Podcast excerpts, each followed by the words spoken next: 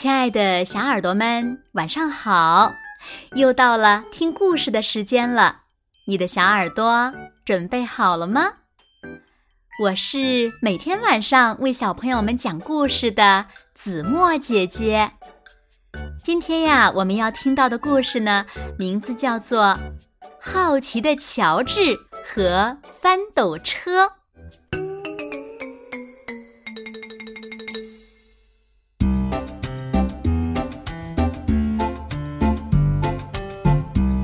这是乔治，他和好朋友黄帽子叔叔一起生活。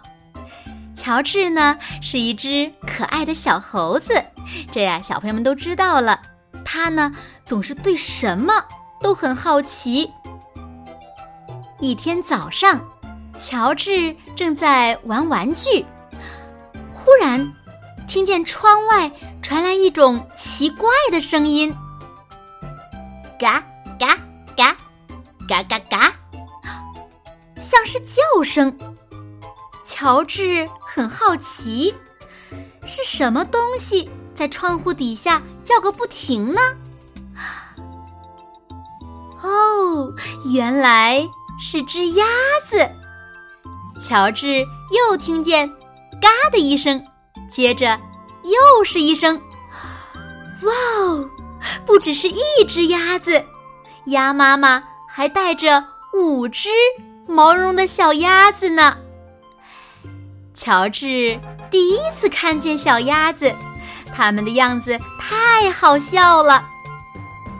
小鸭们跟在鸭妈妈后面，一摇一摆的走过去。鸭子们要去哪儿呢？乔治可不会一直待在那儿好奇的。很快，他也跟在鸭妈妈后面，一摇一摆的走起来。嘿，嘿，嘿，嘿，这下他就能知道他们去哪儿了。鸭子们一摇一摆，一直朝公园走去。乔治也喜欢这个公园，孩子们在放风筝，园丁们在池塘边种树。咦，还有一个东西，他在公园里从来没有见过。那是一辆翻斗车。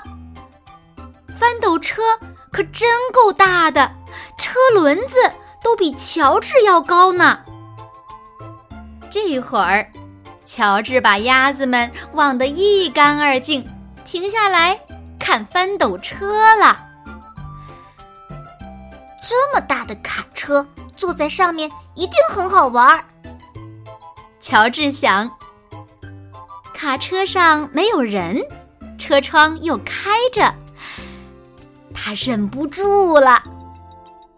可是，哈哈，一只小猴子坐在大卡车里，并不好玩儿。乔治连车窗都够不着，他的个子太小了。有什么东西能踩一下吗？哈哈，他看到了挡杆儿。哦，这个给小猴当踏板，也许很合适哦。果然，乔治能看到车窗外了。草坪、树木，还有一家人在野餐。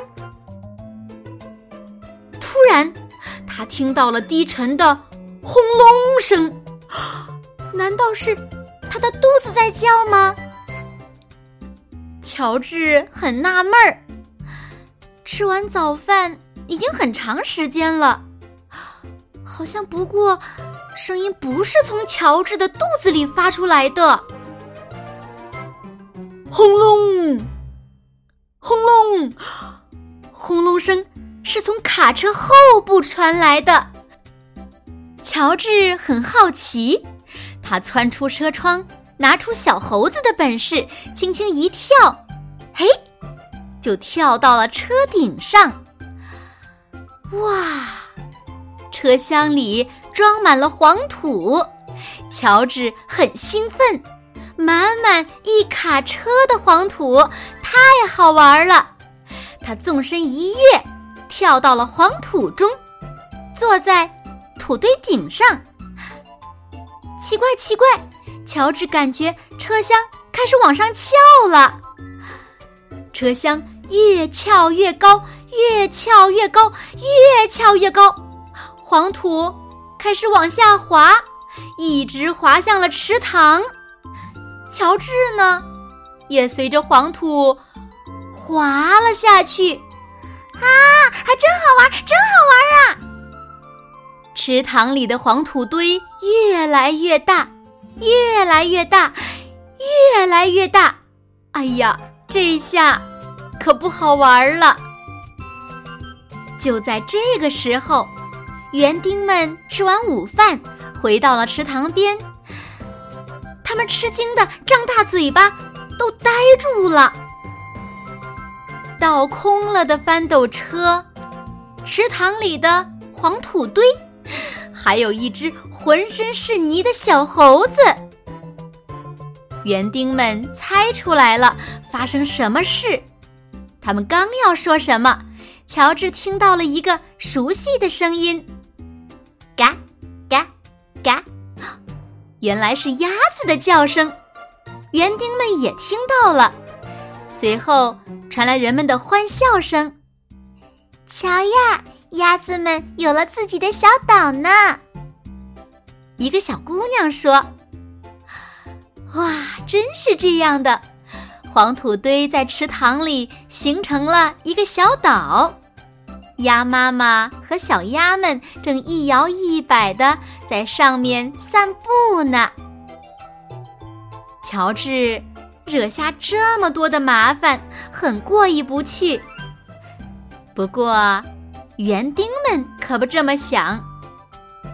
我们种树、栽花，为人们把公园打扮得更美丽；而你呢，为鸭子们把公园改造的更好玩了。一个园丁说：“不久，池塘边围了一小群人。一个小姑娘问乔治：‘你想帮我喂鸭子吗？’乔治高兴的去帮忙了。大家在公园里玩的比任何时候都开心。最快乐的是鸭子们，因为它们有了一个新家。”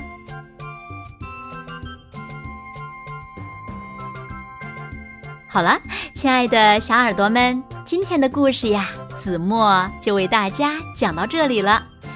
那小朋友们，鸭子的新家是谁造的呢？